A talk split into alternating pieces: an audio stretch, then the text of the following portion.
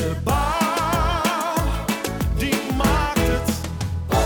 Welkom, leuk dat je luistert. Dit is aflevering 25 van de Bouwmarkt, het podcast. En mijn naam is Simon de Vries. En in deze aflevering heb ik de nieuwe voorzitter van Bouwen Nederland te gast, Arno Visser. En uiteraard ga ik hem van alles vragen, zodat je aan het einde van deze aflevering, nou ja, dingen weet waarvan je nog niet eens wist dat je ze wilde weten. En natuurlijk wil ik ook weten of hij bijvoorbeeld koffie drinkt. Want dat is nu wel de bedoeling natuurlijk. Nu, eh, want Arno moet natuurlijk ook in elke podcast te gast komen, zodat we weten wat hem bezighoudt. En we switchen dus vanaf nu van koffie met Maxime naar koffie met Arno. En eigenlijk eerst, vragen, drink je wel koffie? Ja, en koffie bij mij is een heel ritueel. Oh, een heel ritueel. Ja, ik moet eh, de goede bonen hebben. Dat ten eerste. Die komen uit Ecuador. Eh, biologische bonen. Ik heb een hele mooie bonenmaler. Eh, en ik zal je eerlijk zeggen, ik heb ook een goede koffiemachine. Maar vanwege de energiecrisis en de oplopende prijzen heb ik die een tijdje uitgezet.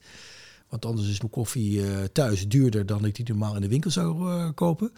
Maar nu heb ik weer zo'n keurig achthoekig Italiaans potje, percolator. En eh, da- daar neem ik echt de tijd voor om gewoon s'morgens gewoon goede espresso koffie te maken. Ik, ik hoor al dat de podcast voortaan langer gaat duren. Dat die, eh, die vijf minuutjes die we opnemen dan normaal. ik ben erg van de, de slow koffie. De slow koffie. Slow goed, heel koffie, goed gebrand en goed op smaak. Maar dan heb je er ook maar een paar nodig. Ja, nee. Oh, nou, ik, ik zie ernaar uit. Heel leuk, heel Ja, goed. ja. En welkom ook. Leuk dat je er bent. En leuk om je nu ook live te zien. Ik had je op foto's gezien en aangekondigd gehoord, inderdaad al. Maar, Is er een eh, groot verschil? Nou, wel een beetje, ja. Ja? Ja, ja, ja, wel, wel iets, bent iets losser dan de formele foto's eh, die, eh, die ik heb gezien. Ja, ik heb natuurlijk ook in een hele formele functie gezeten de afgelopen tien jaar. Ja, En eh, daar zullen we het nog wel over hebben, maar daar moet je je naar gedragen. Dus dat snap ik, dat snap ik. Maar, er is een Arno thuis en er is een Arno die in een formele functie zat. Dat snap ik. Maar ik dacht, laten we deze podcast beginnen met de basis. Alsof we elkaar net eh, inderdaad hebben ontmoet. Wat we ook eigenlijk hebben gedaan, is met de eerste vraag: waar ben je opgegroeid? Ik ben geboren in Den Haag, maar opgegroeid echt eh, mijn eh, middelbare schooljaren in Rotterdam. In Rotterdam-Noord. In een wijk die Hilgersberg heet. Ja, een bijzondere tijd om verschillende redenen. En het leukste vind ik om te vertellen dat ik heb al mijn vrienden nog uit die tijd. Ja? Ja, Eh, basisschooltijd, zullen maar zeggen. basisschool, middelbare school. Dus de vrienden die ik toen heb, dat zijn nog steeds goede vrienden van me. Die ik wekelijks en sommigen nog dagelijks eh, zie en spreek. Oh, wat grappig. Ja, waar ik mee naar de Formule 1 kijk. Mijn vaste nieuwjaarsbijeenkomsten heb en zo, dat soort dingen. Wat leuk. En weet je nog misschien, eh, wat wou je worden vroeger? Formule 1 coureur. Formule 1 coureur? Ja, mijn overbuurjongen werd het, Robert Doornbos. Dat, dat wisten we toen nog niet, maar ehm, of dirigent. Of dirigent? Ja. Oh, mooi. Oké, en wat ben je daarna gaan doen van opleiding? Nou, mijn eh, vader had een, eh, een, een eigen ondernemer. En Mijn, mijn opa ook. En als je dan, eh, dan opgroeit, ook in een omgeving van ondernemers, dan denk je en weet je niet beter dat je in de zaak van je vader gaat. En de zaak, eh, als oudste jongen eh, ook wel over zal nemen. Ja, die bent, ik praat nu over 12, 13, 14 jaar. Hè? Ja. Dus dan zit je op de middelbare school, moet je je vakkenpakket kiezen. Eh, economie, techniek, technologie, eh, daar zat hij dan in. Dus ik moest ook een, beta-pakket. Nou, ik ben ook een redelijke beta. En toen was de keuze, ga ik nou de inhoudelijke kant in en ga ik in Delft elektrotechniek studeren? Of kies ik meer de zakelijke kant en ga ik bedrijfskunde studeren? En Zo smal was het denken toen hoor, zeg ik. Want het was uiteindelijk ook helemaal niet de goede manier om erover na te denken. Dus ik was 17, 18 jaar en toen dacht ik, ja, bedrijfskunde, dat is inloten. En elektrotechniek, dat eh, is een andere studie in Delft. Laat ik dan maar eh, het lot bepalen en eh, kijken of ik ingelood word voor bedrijfskunde. En dat werd ik. Oké. En was dat een, was dat een hele goede match? Of? Nee. nee. Zo, dat Nee. voel ik er een beetje doorheen. Nee, ja. dat waren twee steden waar je dat kon doen. Het was Rotterdam of Groningen. En toen dacht ik, nou ja, ik ga niet in de stad studeren waar ik opgegroeid ben. Dus dat wordt Groningen. Ja. Ik was er nog nooit geweest. Dus ik zie mezelf nog in 1985 eh, met een vriend die ook naar eh, Groningen ging, ook uit Rotterdam, die ik ook nog steeds ken. Via via en liften en een kennis die er in de buurt moest zijn tot Zwolle, et cetera. Dat was kan je nu niet meer voorstellen, maar een enorm avontuur. Nou, lang verhaal kort, ik heb een geweldige studietijd gehad, maar bedrijfskunde, dat was snel afgelopen. Oh ja, ja ik, ken, ik, ken, ik ken een beetje de soort van... De studie was wel aardig, maar de studietijd was voornamelijk ook heel erg leuk. hoor. Ja, ja nee, nee, want ik ben een andere studie gaan doen. En, Oh, wel een andere studie. Ja, ik ben gestopt met bedrijfskunde. Dat was gewoon niet de verkeerde eh, goede keuze. En ik herinnerde me dat ik in Duitsland had gewerkt. Bij een zakelijke relatie van mijn vader in München, in Beieren, in een zomer. En ik was in de fabrieken geweest. Ik heb het hoofdkantoor daar gewerkt. Ik had er dingen in elkaar zitten schroeven. Hè, zoals dat hoort. Gewoon onderop beginnen. En ik had een gesprek met die, over de studiekeuze en zo. Met die, met de eigenaar van dat bedrijf. En die zei iets wat ik me drie jaar later opeens herinnerde. En tot dat moment niet zo. Hij zei, als je gaat studeren Arno, dan moet je iets gaan doen wat je leuk vindt en waar je misschien later nooit meer tijd voor hebt. Want de dingen die wij doen in het bedrijfsleven, heb je hele leven tijd nog eens. Waarom zou je dat gaan studeren? En ik was die studie aan het doen, hè, dus dat was drie jaar later. En dat ik herinner me opeens dat gesprek weer. En toen dacht ik, ja, en wat boeit me nou? Waar ben ik mee bezig? Waar wil ik meer van weten nu? En heb ik misschien later geen tijd meer voor. En dat zijn boeken, literatuur, geschiedenis, kunstgeschiedenis. Dus ik ben een studie gaan doen die ik, waar ik daarvoor nog nooit van gehoord had. En waar de meeste mensen nog steeds niet van gehoord hebben. Dat is literatuurwetenschappen. Ah, oké. Ik, zie jou, ik zie je nou verbaasd kijken. En eh, dat, eh, die verbazing gold voor een hoop mensen. Maar ik heb daar nooit spijt van gehad. En hoe viel dat dan? Want ik kan me voorstellen, je zegt net, komt uit een heel ondernemers eh, nest. En Ja. dan eh, ga je eh, bedrijfskunde doen. Dan volg je natuurlijk denk ik wel een lijn die, van verwachting. En Ja. als je daar dan van af is dat Die dan... viel niet goed, maar er gebeurde toen heel veel privé. En daar zal ik niet te veel over uitweiden. Maar in een hele korte tijd ben ik gebrouilleerd met mijn vader. Zijn mijn ouders gescheiden. Ik heb mijn vader sindsdien nooit meer gezien. Oh, Eh, dat is allemaal geen dramatisch verhaal uiteindelijk. Ik kan er ook wel gewoon over vertellen. Maar er zit natuurlijk wel een grens in wat je publiek vertelt. ja. Maar er vielen wel een heleboel kwartjes op elkaar. Ik moest dat bedrijf nooit overnemen. Dat was, was nooit goed gegaan. De relatie met mijn vader was nooit goed geweest. Meer strijd dan een relatie geweest. Wat nog iets anders was, dat je door bedrijfsleven, het zakelijke werd aangetrokken. Dus dat stond wel los van elkaar. Maar die, die studie, dat was een hele goede keuze. En dat heeft me heel veel gebracht. Ja. Heb je dan nog iets aan die studie tegenwoordig, dat je literatuurwetenschappen, dat je daar dingen uit meeneemt Ja. die je nog steeds toepast? In Ja, en dat, eh, kijk, behalve van het feit dat je algemene ontwikkeling eh, heel groot wordt. En wat ik heel belangrijk vind voor eigenlijk iedereen. Hè? Dus ken je klassieken, weet hoe de geschiedenis in elkaar zit, leer daarvan. eh, ken de, de basics, daar weet, daar weet je meer dan een ander van door die studie. Maar de tweede is, het is een studie die gaat over het denken van mensen. Hoe redeneren mensen? Dus ik kan in teksten en hoe mensen praten heel snel achterhalen wat hun manier van redeneren is. En ik, ik zal ik nu niet abstract over doen, maar ik, ik kan heel snel lezen. En ik kan heel snel begrijpen waar iets over gaat, maar ook hoe iets is in het denken is opgebouwd. En dat heeft me altijd wel geholpen. Dus ik heb heel veel verschillende dingen gedaan in het verleden, maar dan kan ik ook wel heel snel tot de kern komen, ah, daar gaat het over. En dat, dat heb ik toch aan die studie te danken. En aan mijn docenten natuurlijk. Ja, mooi. En misschien even nu naar het, eh, het heden, het huidige leven. Waar woon je? Ik eh, heb heel lang in Den Haag gewoond. eh, na, mijn, na mijn studietijd en toen ik in Den Haag werkte. Maar ik ben in eh, 2015 verhuisd naar de Utrechtse Heuvelrug. Daar hebben we een huis buiten gekocht in het bos, op de Amerongse berg. Toen ik bij de notaris zat, zag ik dat het eh, gehucht waar dat onder viel Overberg heet. Overberg, over de Amerongse berg. Maar dat is dus echt een plattelandshuisachtig ding, of niet? Ja, Ja. ja, modern huis, ingebouwd in de grond met een groen dak waar je kan van links naar rechts, achter naar voren over het dak lopen. Oh, wat leuk. Een beetje heuvelachtig landschap in een bosomgeving. En eh, ben je getrouwd? Heb je kinderen? Ik ben niet getrouwd, ik woon samen. Ja. Eh, we hebben wel kinderen, twee meisjes, jonge meisjes, van zes en bijna vier op dit moment. Ah, ik heb zelf twee jongens van, eh, van, eh, van nu, oh, ze zijn net jarig geweest. Allebei zelfs vijf en zeven zijn ze Kijk, inmiddels nu. nou ja, dan weet je het over hebben. Hè? ja, ja, Eh, ja, de- de- precies. Diezelfde fase. En eh, Miek, mijn, mijn, mijn vriendin, waar, waar, waar ik wel heel lang mee samenwoon, is topsporter geweest. Olympische Spelen meegedaan, hockey, wereldkampioenschappen gewonnen. Dus die, ik heb een prijzenkast en een medaillelijst binnen. Ik zeg heel vaak, ja, ik heb twee Olympische medailles en een zilveren en een gouden thuis hangen. Maar daar moet ik er wel op laten volgen. Ik heb ze niet zelf verdiend. Mooi. Ja. En ehm, is dat rustig met twee meisjes? Ik heb twee jongens en die zijn altijd heel erg druk. Is het met Ja. meisjes beter of heb je hele drukke Nou, de meisjes? kunnen heel druk zijn. Oh, maar er- schijnt wel een groot verschil te zijn tussen jongens en meisjes. Maar, eh, eh, ik, ik, maar ik vind het heerlijk. Het is meer mijn persoonlijke, omdat ik gewoon, ik heb twee jongetjes en Ja. die, die, die, vooral als ze bij elkaar zijn, wat ze vaak zijn natuurlijk, Ja. die laden elkaar constant Ja, dat op zie ik ook wel eens bij dan- vrienden. Dat is bij, dat is bij ons dan wel iets anders. Maar dat vertel ik niet altijd tegen natuurlijk. Hè, want ik vind ze soms ook wel druk. Nee, het zijn schatten. Ze zijn heel lief. Ik ben er dol op. Ja, En eh, ik maak heel veel tijd voor ze. mooi. Elke Ja. avond voorlezen, om maar een voorbeeld te noemen. Oh ja, dat is leuk. Ja, natuurlijk. Ja, ja, goed, precies. dat zit er goed in. Oké, en nu zit je bij, eh, bij de bouw en dan heel even de, de, de praktische. Ben je zelf handig? Heb je zelf twee eh, rechterhanden? Nee, ik heb twee linkerhanden. Maar ik ben wel altijd bezig geweest met woningen, woningen verbouwen, woningen inrichten. Ik ben altijd wel geïnteresseerd in architectuur. Huizen eh, he- hebben een ziel die je voelt. En dat voel je in de, het zit in de, de, de afmetingen, de verhoudingen, het materiaalgebruik, et cetera. Dus ik kijk heel veel, ik hou me er heel veel mee bezig. Dat is niet nu sinds de afgelopen maanden, maar dat is altijd zo geweest. Ja. Ik zit iedere dag Funda te kijken, al 15, 20 jaar. Wijze van spreken elk huis dat in Nederland te koop is. Ja. Dus ik heb daar altijd wel een hoge affiniteit mee gehad. Alleen ik kan het zelf niet maken, maar ik heb wel zelf heel veel verbouwd. Laten verbouwen dan. Hè. Eh, ja, precies. precies. Ja. Nee, over, je, over je vorige functie. Want je hebt tien jaar bij de Algemene Rekenkamer eh, gewerkt, waarvan acht als eh, president. Ja. Bij de Rekenkamer word je benoemd voor het leven. Ja. Waarom heb je dan toch besloten om over te stappen? ja, ik kon door tot 1 mei 2036. 1 mei 2036. Ja, want dan, dat was de maand waarin ik 70 word. Ah, dus dat voor het leven is tot 70. ja. Daar kan ik twee dingen over zeggen. Ten eerste, ja, ik ben de eerste ooit die eh, in de 200 jaar Rekenkamer bestaat als president niet naar de hemel of met pensioen gaat. Ook een mooie. Ja, Ja. precies. Dus dat maakt het bijzonder. Maar anders dan de vorige was ik veel jonger toen ik in die functie kwam. Ja. En dan moet je jezelf de vraag na een aantal jaren stellen. Ja, ik mag er wel blijven, maar is het bedoeld om te blijven? En die regeling is bedoeld om je onafhankelijk te maken. Ja. Dus je moet af en toe vervelende dingen zeggen over wat anderen doen, zonder het risico te hebben dat je daarom ontslagen wordt. Dus die regeling is om je onafhankelijk te houden en niet mensen naar de mond te gaan praten. Ja. Maar hij is niet bedoeld om, om 30 jaar plus te blijven zitten.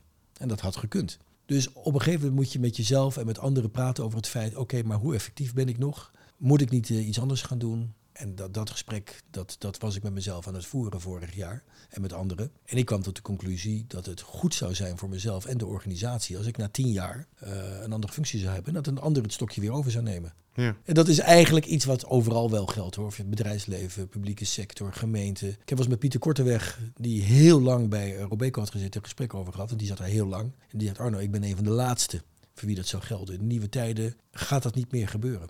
Nou moeten we ook niet allemaal voetbaltrainers worden die na elke nederlaag meteen ontslagen worden en door een ander vervangen worden. Dat is ook niet goed. Dus Nee. je moet wel zoeken naar de kans om iets tot stand te brengen dat een aantal jaren kost. Vier, vijf, zes jaar. En de kans waarin je de organisatie in de weg zit bij verdere ontwikkelingen. ja. 7, 8, 9, 10 jaar. En hoe werkt het als je daar stopt? Want ik, ik heb daar iets over. Je kan niet zo. Je, hoe dien je ontslag in? Nou ja, dat, is, dat was een beetje ongewoon, want ik ben de eerste ooit. Ja, ik wou zeggen, als je dat. Eh, dus nee, dat is wel bijzonder, want ik ben de eerste ooit, hè, zoals ik je net eh, vertelde, die dan naar een andere baan gaat. Maar je moet dan wel even via de formele kant redeneren. Je bent benoemd voor het leven en beëdigd door de koning, het staatshoofd. Dat is een mooie gebeurtenis. Het is dus niet zo dat jij dan zomaar even opstapt en zegt: Ik ga iets anders doen. Ik vind dat moet je wel netjes afronden. En dat is bij datzelfde staatshoofd.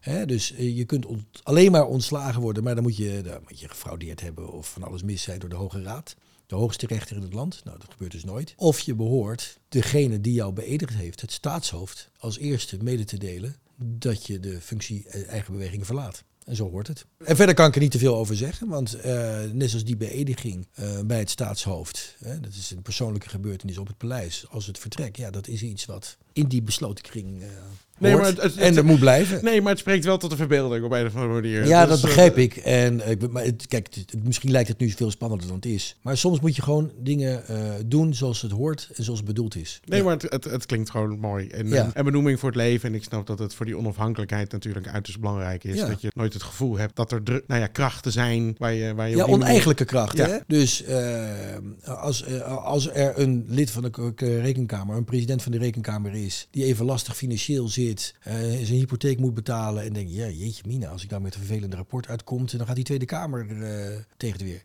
Ja. En dat gebeurt in landen die geen democratie zijn. Hè? Dus eh, de rekenkamer, die, al je collega's zitten in andere landen, daar heb je veel contact mee. En er zijn landen waarin zo'n president onder, de, onder druk staat omdat de regeringsleider denkt, ja, dat bevalt me niet. Ik wil het rapport onder tafel. Ik wil dat hij het aanpast, et cetera. Ja. Ja, Dat mag niet. Nee. Dat mag niet. Dus om te voorkomen dat je een rapport onder tafel wordt geschoven of de conclusies worden aangepast, moet je onafhankelijk zijn. En moet je niet aan je portemonnee hoeven denken op zo'n moment. En heb je dan nu, je hebt die functie gedaan, en zijn er dan ook weer daaruit naar lessen die je meeneemt ja, naar, naar Bouwend Nederland? Ja, kijk, te- ten eerste, maar dat zit niet alleen in de rekenkamer, maar ook in de andere dingen die ik gedaan heb, Tweede Kamer, wethouder. Ik weet hoe de democratie werkt. Ik weet hoe de besluitvorming werkt. Ik weet hoe er geredeneerd wordt. Ik weet hoe wetgeving in elkaar zit. Maar vooral, ik weet hoe de financiering in elkaar zit. We hebben dit land wel een beetje ingewikkeld gemaakt, helaas. Dus niet iedereen weet dat. Dus wat ik meeneem is, ik, ja, ik, weet, ik weet hoe dat werkt. Ik weet hoe het in elkaar zit. Ik weet waar het goed werkt en ik weet waar het niet goed werkt. Als iedereen alle rapporten van de Rekenkamer zou lezen, dan weten ze bijna net zoveel als ik. Maar goed, daar heb je niet altijd tijd voor. Ehm, dus dat, dat breng je mee. Maar meer in het bijzonder, ik heb me ook gewoon in onderwerpen verdiept. De afgelopen jaren bij de Rekenkamer, die ook voor de bouw relevant zijn. Ik heb heel veel onderzoek gedaan met de Rekenkamer naar de infrastructuur en de instandhouding het onderhoud daarvan en de financiële tekorten en de staat van het onderhoud. Ik heb onderzoek gedaan naar het Rijksvastgoedbedrijf, de grootste vastgoedeigenaar van Nederland. Uh, naar fiscale maatregelen die relevant zijn voor ondernemers. Naar het onderwijs, wat een relevantie heeft voor de bouw. Uit, ja. Hè, dus er, ook op die manier zit er inhoudelijke kennis in mijn hoofd die relevant is en die ik meeneem. Ja.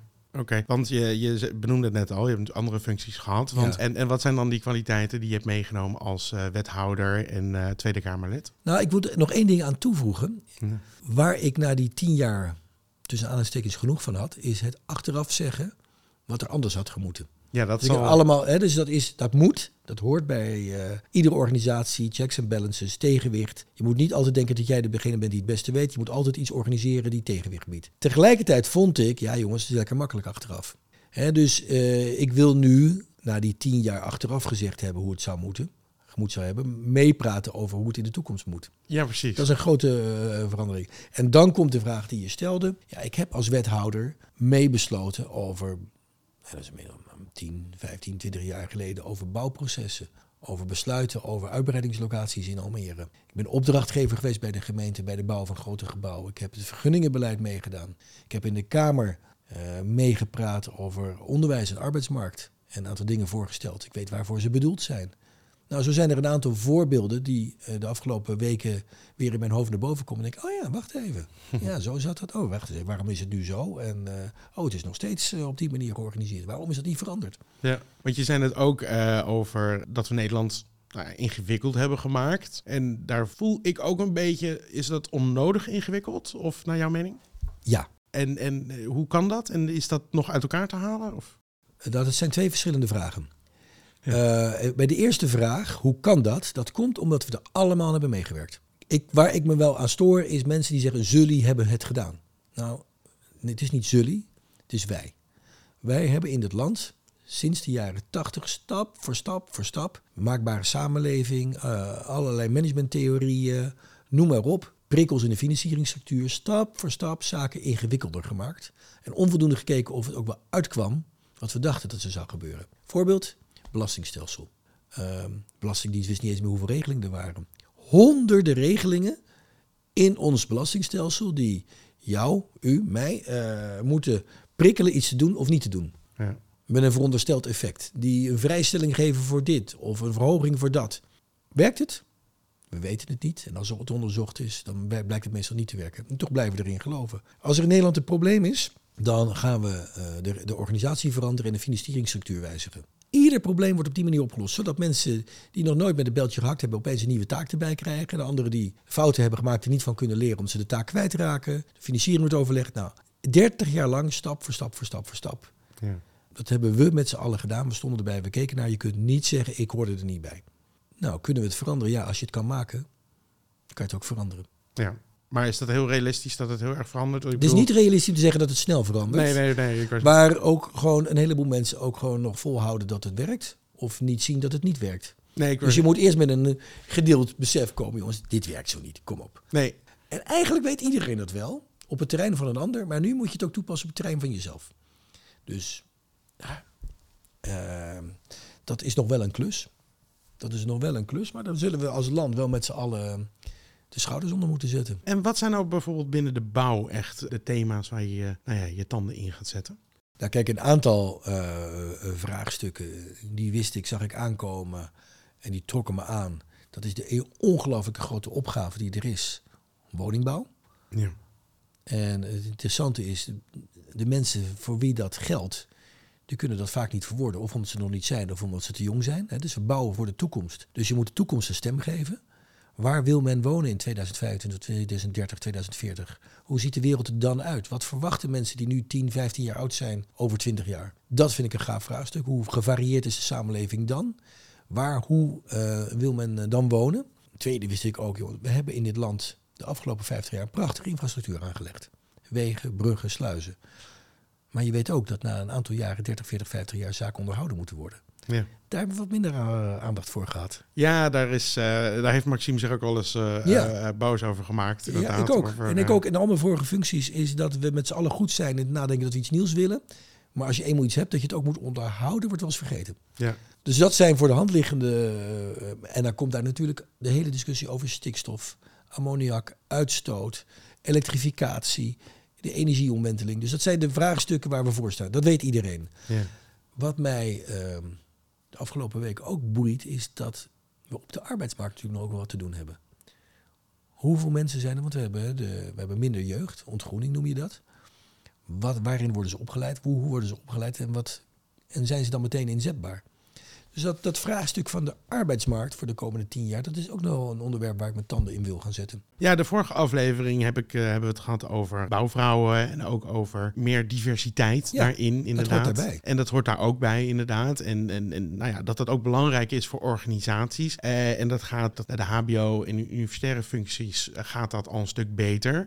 Maar bij de MBO-functies is het gewoon nog heel erg lastig om nou, die diversiteit toe te passen, inderdaad. Ja, dat klopt. En nou is het boeiende ook dat als je kijkt naar de arbeidsmarkttekorten, iedereen zoekt dezelfde mensen. Hè? Dus het, het probleem is niet meer de WO's en HBO'ers en zo. Die, wij leiden steeds meer mensen hoog op. Sterker nog, ik zit gisteren naar de radio te luisteren en zegt de wetenschapper, we leiden te veel mensen op aan de universiteit. We moeten meer praktische mensen hebben. Daar ben ik volkomen mee eens. Dat is een probleem dat speelt ook al twintig jaar hoor. Toen ik in de Kamer zat, begin jaren 2000, was het probleem van het, de ROC's, eh, het MBO, was precies hetzelfde als nu, inhoudelijk. Ja. Alleen gaat het nu over meer mensen. Maar ga eens met mensen van Defensie praten. Ga eens bij de politie kijken. Dus niet alleen in de bouw. En ze zoeken allemaal dezelfde mensen.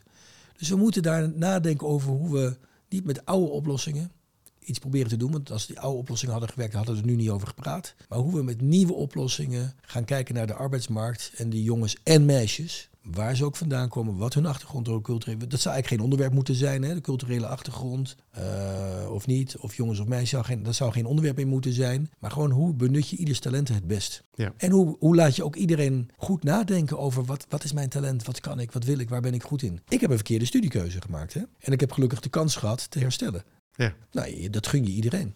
Eh, Ik heb een soort gelijke eh, ervaring, inderdaad. Dus ik was ook blij dat ik kon overstappen uiteindelijk. En dat is ook heel erg fijn. Maar het, het is natuurlijk, nou ja, ik bedoel niet om af te doen aan, maar het is natuurlijk makkelijk om te zeggen van, hé, we moeten nieuwe oplossingen zoeken. Maar hoe komen we daar? Wat, wat is, wat is Nee, denk maar ik, dat, dat, dat, daar- ja, dat, ik, ik, terecht dat je dat zegt.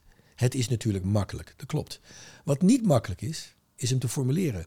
En wat heel dom zou zijn als ik zou zeggen... joh, ik ben nu de, net de nieuwe voorzitter van Bouw het Nederland. Ik heb het toverstafje, ik weet het. Ja. Dus wat ik ga doen, is heel veel mensen praten. Kijken waar die ideeën zitten, maar ook gewoon zoeken in samenwerking. Want als je elkaar allemaal gaat bevechten met oude oplossingen op hetzelfde terrein... dan kom je er niet. Nee, precies. Dus moet je misschien wel hele onverwachte allianties sluiten, hele onverwachte oplossingen komen. En niet oplossingen die lijken op wat ik net zei, die het alleen maar ingewikkelder maken. En en die bijvoorbeeld zitten, ja, een financiële prikkel voor een school of een. Nee, moeten gewoon, wat is waar aan de hand in welk deel van het land, welke school. Er zitten ook hele specifieke zaken bij. Ja. Dus meer een stap terugzetten en even het grote Een stap, plaatje niet een bekijken. stap terug, een stap stil. Eh, kijk, wat wij in dit land onvoldoende doen, Ja. Als er een probleem is, gaan we de overdrive meteen uit de achterzak de oude oplossingen halen. En morgen, oplo- en morgen ook resultaat verwachten. En dat is er dan niet en dan zijn we weer boos. En, maar even een stap stil. Nadenken, kijken wat er aan de hand is. En dan met een betere oplossingen komen, dat spaart je tijd. Ja. Het lijkt op korte termijn even, er gebeurt niks. Nee, je moet altijd even goed nadenken, de zaak overzien en dan een stap vooruit zetten. Oh, oh, oh, ik krijg opeens een. eh, eh, eh, de, de term quick wins zal niet zo snel. Ik, wat ik een afschuwelijke term vind altijd. Nee. Die, eh, Nou, eh, je kan wel uiteindelijk komen tot dit doen we eerst en dit doen we later. En we beginnen met quick wins. ja. Als het maar niet is, zonder na te denken, overgaan in quick wins. ja, precies. Dus ook de quick wins moeten het gevolg zijn van eh, een weloverwogen besluit. Ja. Als het, als het weloverwogen is, dan is de win er. Maar het probleem is dat het vaak alleen maar quick is.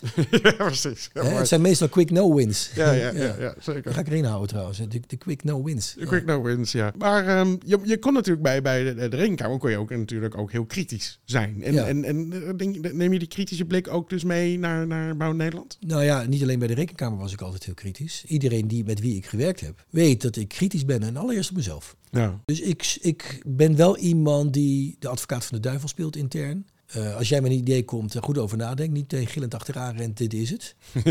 Maar als we eenmaal een besluit hebben genomen, dan, dan, dan, dan ga ik ervoor. Ja. Eh, dus kritisch is niet negatief. Nee, oh nee, ik, Nee, ik nee, ken nee, ik dit, zeg hoor. er maar even Nee, bij. niet nee, dat je het zo bedoelt. Ik ben kritisch omdat ik goed na wil denken en wil handelen. En beide wil doen. Ja. Dus ik wil resultaat halen. En ik weet dat resultaat halen je alleen maar bereikt als je met een kritische blik en niet op de automatische piloot doorgaat. En dat heb ik ook van meet af aan gezegd.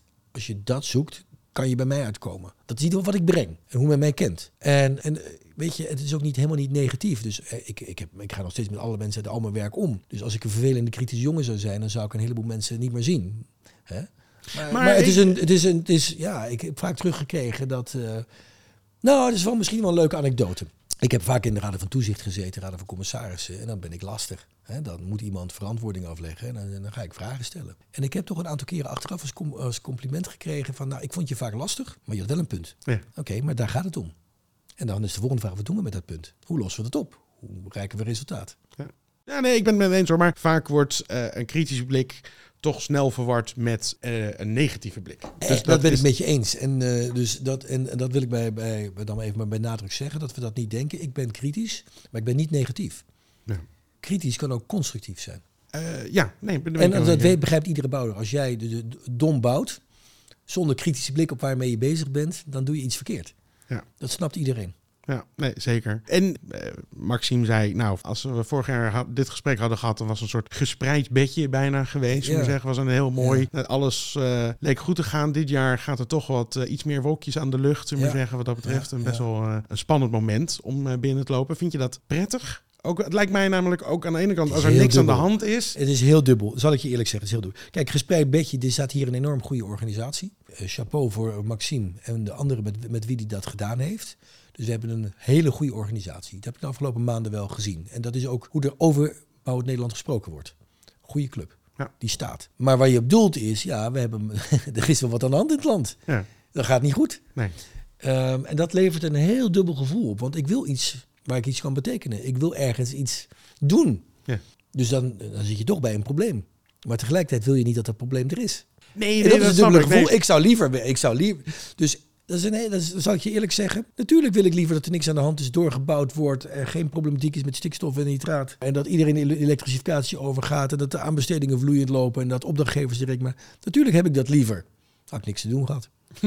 Ja, ja. Ja, en dan denk ik bij mezelf, maar niks te doen is ook niet leuk. Dat snapt ook iedereen. Hè? Nee, dat snap ik precies. Dus dat is heel dubbel.